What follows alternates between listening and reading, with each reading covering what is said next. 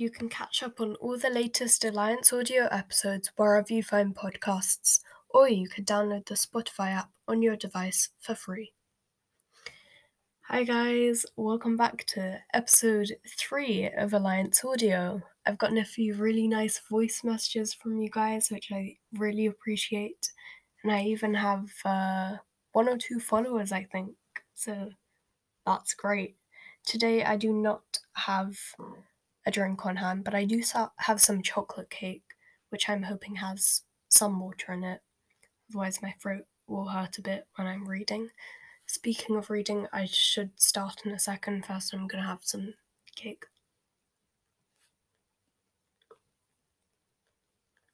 It's a bit dry actually. Very nice though. Okie dokie. Let's get reading. Chapter 3 Will and Won't. Harry Potter was snoring loudly. He had been sitting in a chair beside his bedroom window for the best part of three hours, staring out at the darkening street, and had finally fallen asleep, with one side of his face pressed against the cold window pane, his glasses askew, and his mouth wide open. The misty fog his breath had left on the window sparkled in the orange glare of the street lamp outside, and the artificial light drained his face of all colour so that he looked ghostly beneath the shock of untidy black hair. The room was strewn with various possessions and a good smattering of rubbish. Owl feathers, apple cores, and sweet wrappers littered on the floor. A number of spellbooks lay higgledy-piggledy among the tangled robes on his bed, and a mess of newspapers sat in a puddle of light on his desk. The headline of one blared, Harry Potter, the Chosen One? Rumours continue to fly about about the mysterious recent disturbance at the Ministry of Magic, during which he who must not be named was sighted once more. We're not allowed to talk about it. Don't ask me anything, said one agitated obliviator who refused to give his name as he left the ministry last night. Nevertheless, highly paced sources within the ministry have confirmed that the disturbance centered on the fabled Hall of Prophecy. The ministry spokeswizards have hitherto refused to even confirm the existence of such a place. A growing number of the Wizarding community believe that the Death Eaters now serving sentences in Azkaban for trespass and attempted theft, or attempting to steal a prophecy. The nature of that prophecy is unknown, although speculation is rife that it concerns Harry Potter, the only person ever known to have survived the killing curse, and was also known to have been at the ministry on the night in question. Some are going so far as to call Harry Potter the chosen one, believing that the prophecy names him as the only one who will be able to rid he who must not be named of us all. The current whereabouts of the prophecy, if it exists, are unknown, although, cited page 2, column 5, a second news newspaper lay beside the die first. This one bore die headline Scrimgeour succeeds Fudge. Most of this front page was taken up with a large black and white picture of man with a lion-like mane of thick hair and a rather ravaged face. The picture was moving, the man was waving at the ceiling. Rufus Scrimgeour, previously head of the Auror Office in the Department of Magical Law Enforcement, has succeeded Cornelius Fudge as Minister of Magic. The appointment has largely been greeted with enthusiasm by the Wizarding community.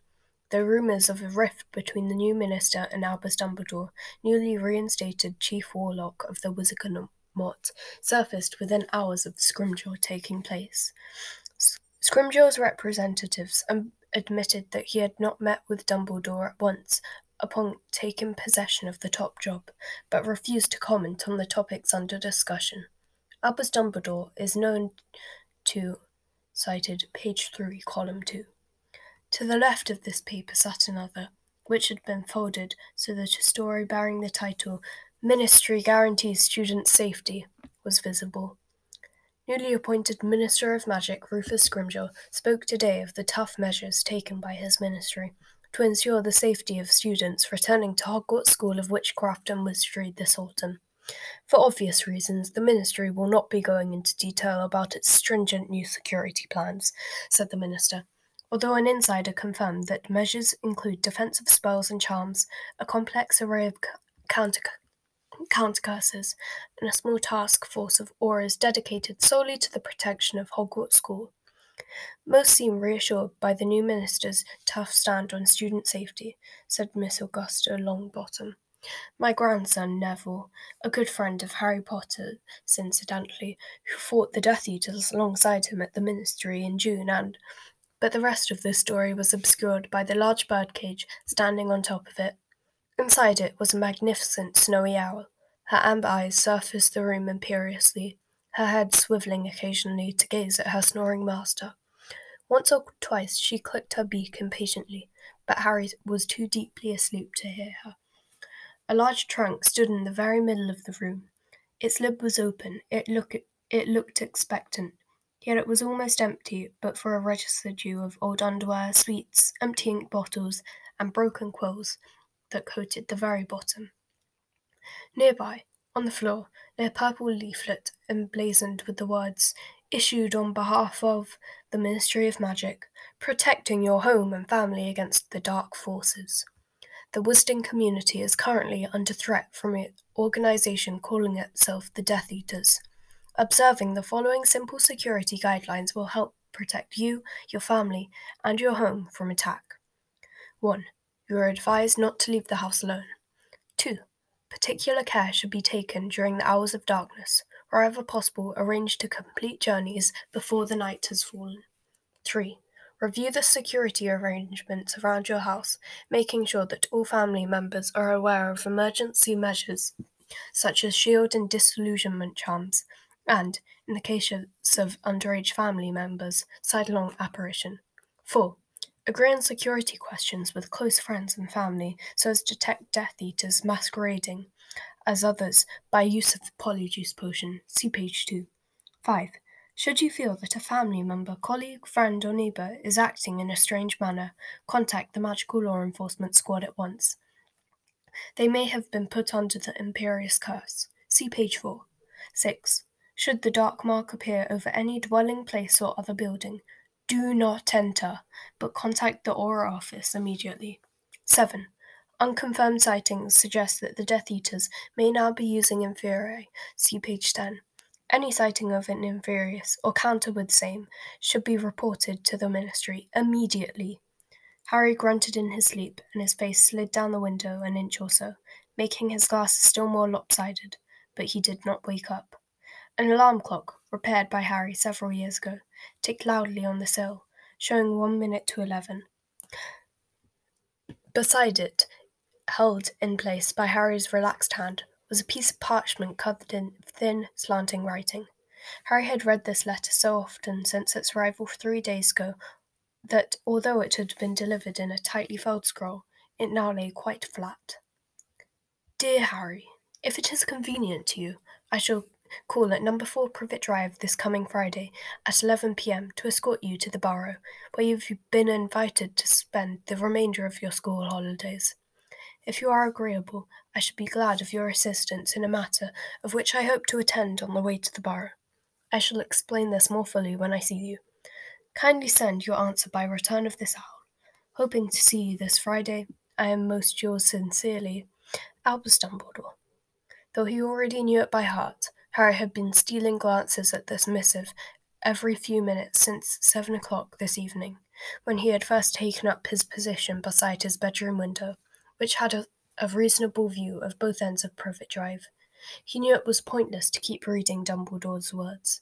Harry had sent back his yes with the delivering hour as requested, and all he could do now was wait. Either Dumbledore was going to come, or he was not. But Harry had not packed. It just seemed too good to be true that he was going to be rescued from the Dursleys after a mere fortnight of their company. He could not shrug off the feeling that something was going to go wrong. His reply to Dumbledore's letter might have gone astray. Dumbledore could be prevented from collecting him. The letter might turn out to not be from Dumbledore at all, but a trick or a joke or trap. Harry had not been able to face packing and then being let down and having to unpack again. The only gesture he had made to the possibility of a journey was to shut his snow owl Hedwig safely in her cage. The minute hand on the alarm clock reached the number 12, and at that precise moment, the street lamp outside the window went out. Harry awoke as though the sudden darkness were an alarm. Hastily straightening his glasses and unsticking his cheek from the glass, he pressed his nose against the window instead and squinted down at the pavement. A tall figure in a long, billowing cloak was walking up the garden path. Harry jumped as though he had received an electric shock, knocked over his chair, and started snatching anything and everything within reach from the floor and throwing it into the trunk. Then, as he lobbed a set of robes, two spell books, and a packet of clasps across the room, the doorbell rang. Downstairs in the living room, his uncle Vernon shouted, Who the blazes is calling at this time of night? Harry froze with a brass telescope in one hand and a pair of trainers in the other. He had completely forgotten to warn the Dursleys that Dumbledore might be coming.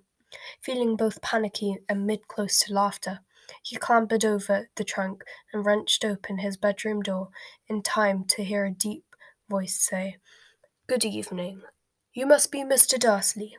I dare say Harry has told you I would be coming for him. Harry ran downstairs two at a time, coming to an abrupt halt several steps from the bottom, as long experience had taught him to remain out of arm's reach of his uncle whenever possible.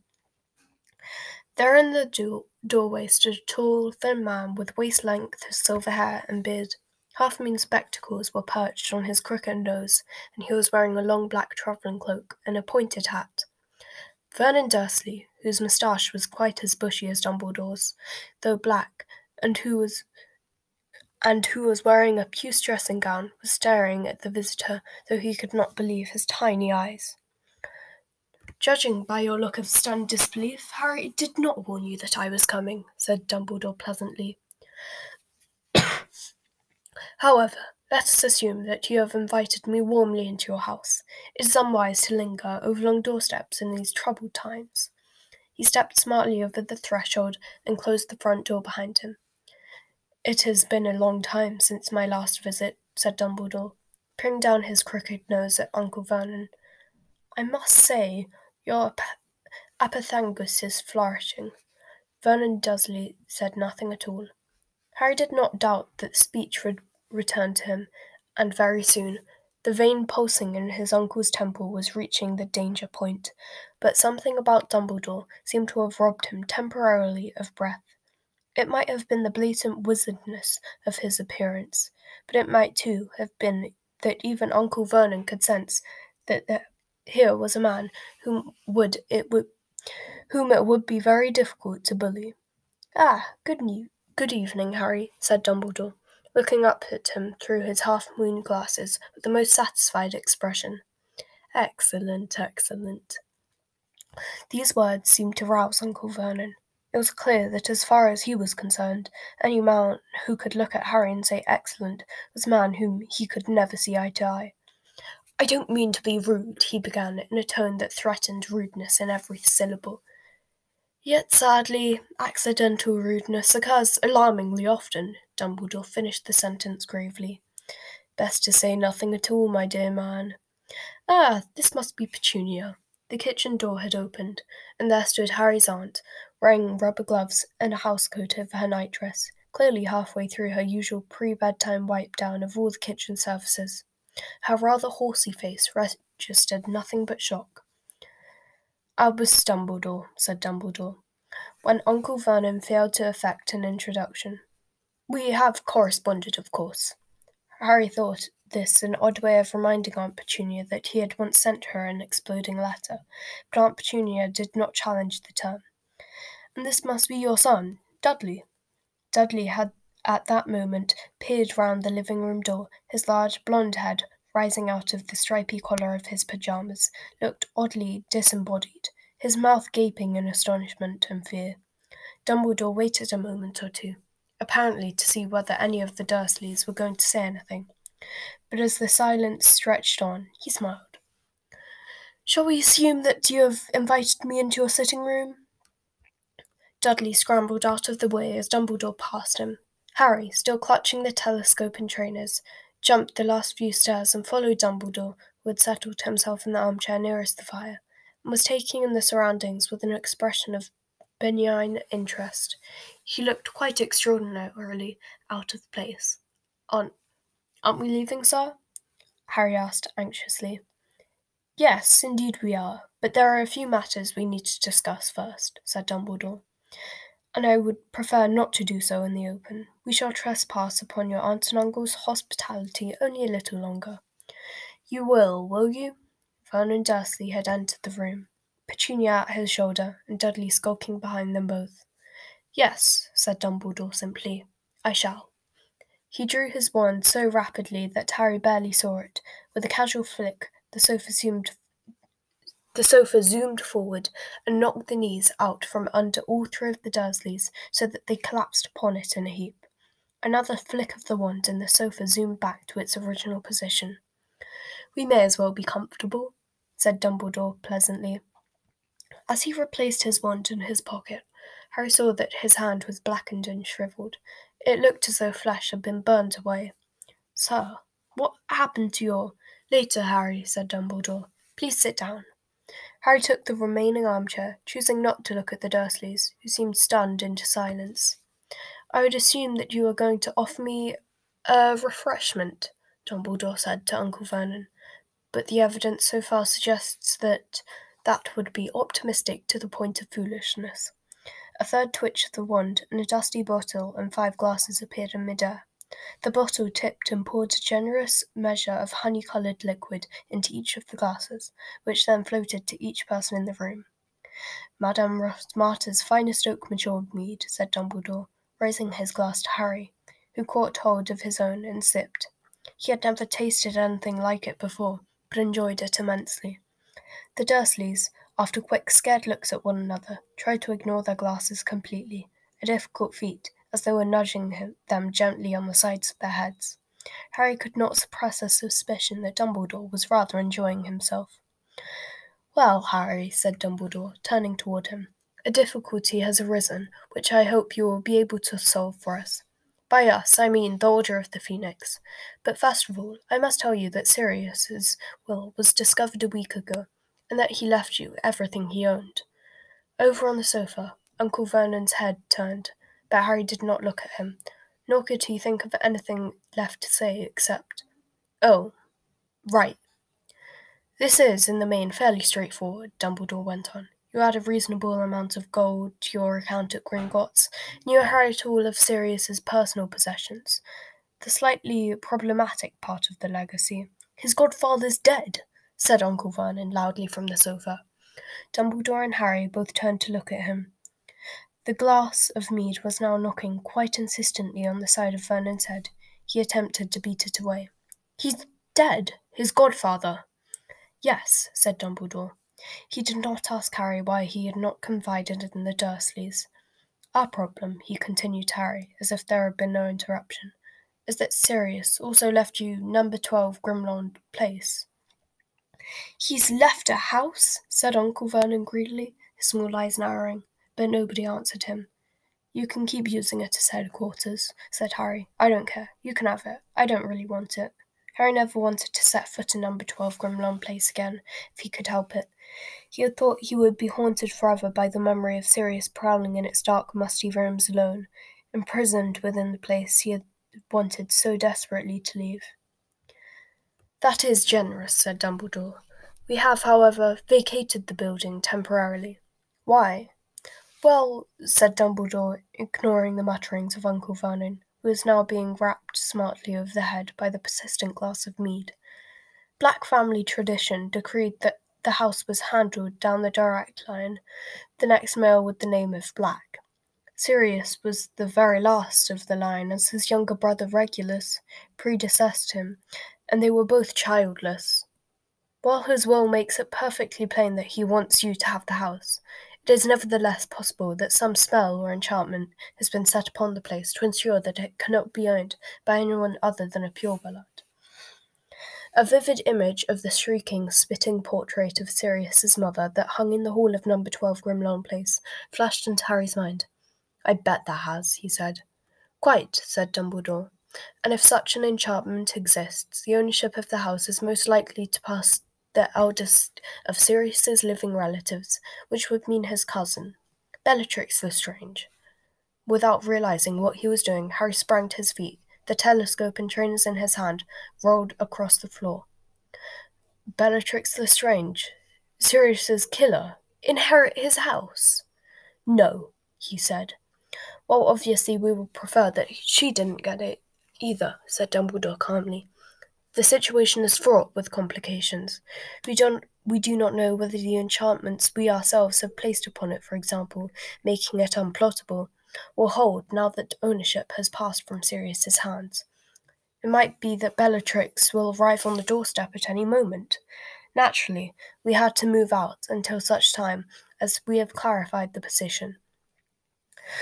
But how are you going to find out if I'm allowed to own it?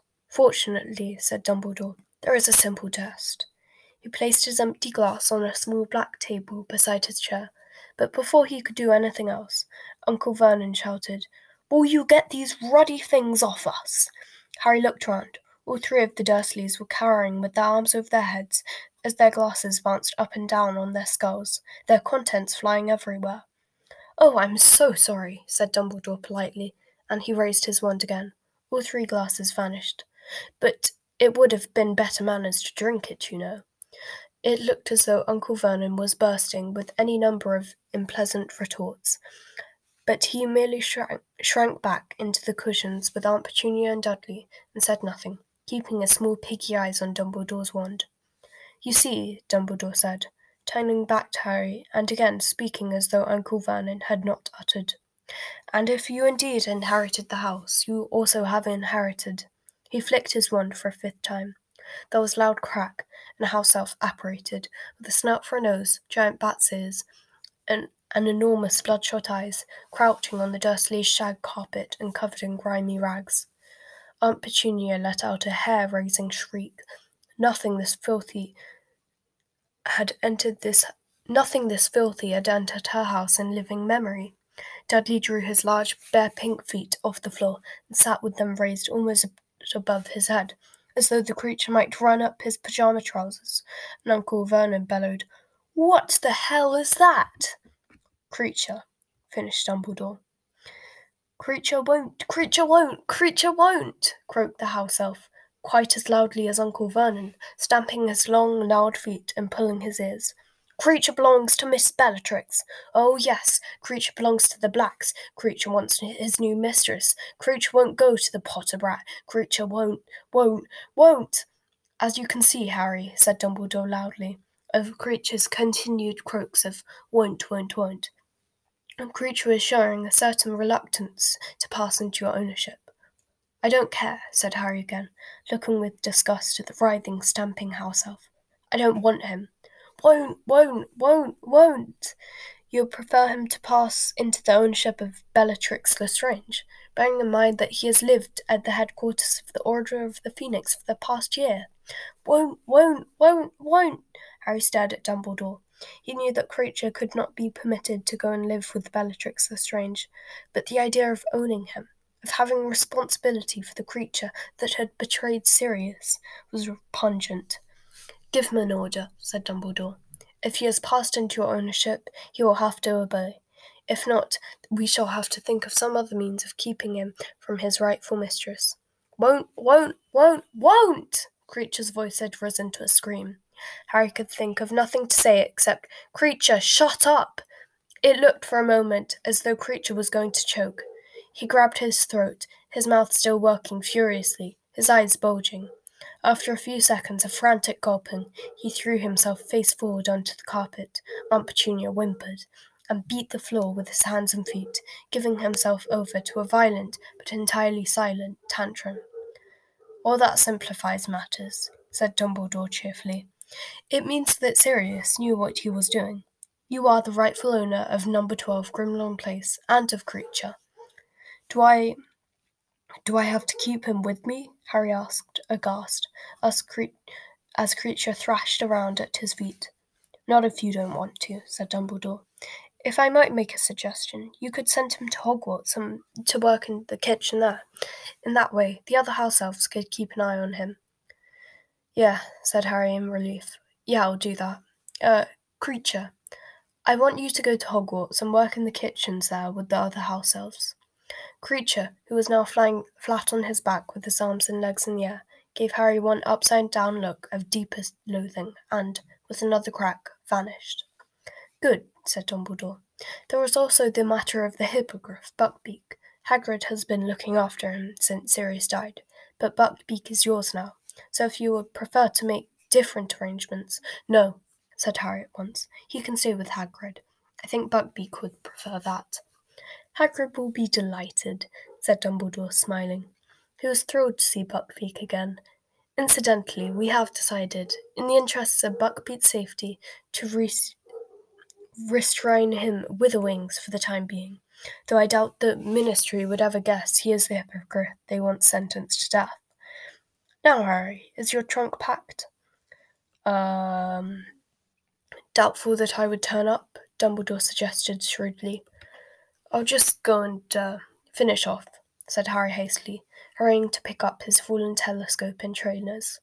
It took him a little over ten minutes to track everything down that he needed. At last he had managed to extract his invisibility cloak from under his bed, screwed the top back uh, of, on his jar of colour change ink, and forced the lid of his trunk shut on his cauldron. Then, heaving his trunk in one hand and holding Hedwig's cage in the other, he made his way back downstairs. He was disappointed to discover that Dumbledore was not waiting in the hall, which meant that he had returned to the living room. Nobody was talking. Dumbledore was humming quietly, apparently quite at his ease, but the atmosphere was thicker than cold custard, and Harry did not dare look at the Dursleys as he said, Professor, I'm ready now. Good, said Dumbledore. Just one last thing, then, and he turned to speak to the Dursleys once more. As you will no doubt be aware, Harry comes of age in a, li- in a year's time. No, said Aunt Petunia, speaking for the first time since Dumbledore's arrival. I'm sorry, said Dumbledore politely. No, he doesn't. He's a month younger than Dudley, and Dudders doesn't turn eighteen until the year after next. Ah, said Dumbledore pleasantly. But in the wizarding world, we come of age at seventeen. Uncle Vernon muttered, preposterous, but Dumbledore ignored him. Now, as you already know, the wizard called Lord Voldemort has returned to this country. The wizarding community is currently in a state of open warfare. Harry, whom Lord Voldemort has already attempted to kill on a number of occasions, is in even greater danger now than now than the day when I left him upon your doorstep fifteen years ago, with a letter explaining about his parents' murder and expressing the hope that you would care for him as though he were your own. Dumbledore paused, and although his voice remained light and calm, he gave no obvious sign of anger. Harry felt a kind of chill um, in, emerging from him, and noticed that the Dursleys drew very slightly close together. You did not do as I asked. You have never treated Harry as a son. He has known nothing but neglect and often cruelty at your hands.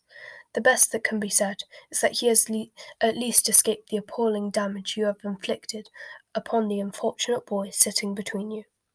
Both Aunt Petunia and Uncle Vernon looked around instinctively, as though expecting to see someone other than Dudley squeezed between them. Us? Mistreat Dudders? Would you? began Uncle Vernon furiously, but Dumbledore raised his finger for a silence, a silence was, which fell as though he had struck Uncle Vernon dumb. The magic I evoked fifteen years ago means that Harry has powerful protection, protection while he can still call this house home. However miserable that he has been here, however unwelcome, however badly treated, you have at least, grudgingly, allowed him house room. This magic will cease to operate the moment that Harry turns seventeen. In other words, at the moment he becomes a man. I ask only this that you allow Harry to return once more to this house before his seventeenth birthday, which will ensure the protection continues until that time. None of the Dursleys said anything. Dudley was frowning slightly, as though he was still trying to work out when he had ever been mistreated. Uncle Vernon looked as though something was stuck in his throat. Aunt Petunia, however, was oddly flushed. Well, Harry, time for us to be off, said Dumbledore at last, standing up and straightening his long black cloak. Until we meet again, he said to the Dursleys, who looked as though the moment could wait forever as far as they were concerned, and after doffing his hat, he swept from the room. Bye, said Harry hastily to the Dursleys, and followed Dumbledore, who paused beside Harry's trunk,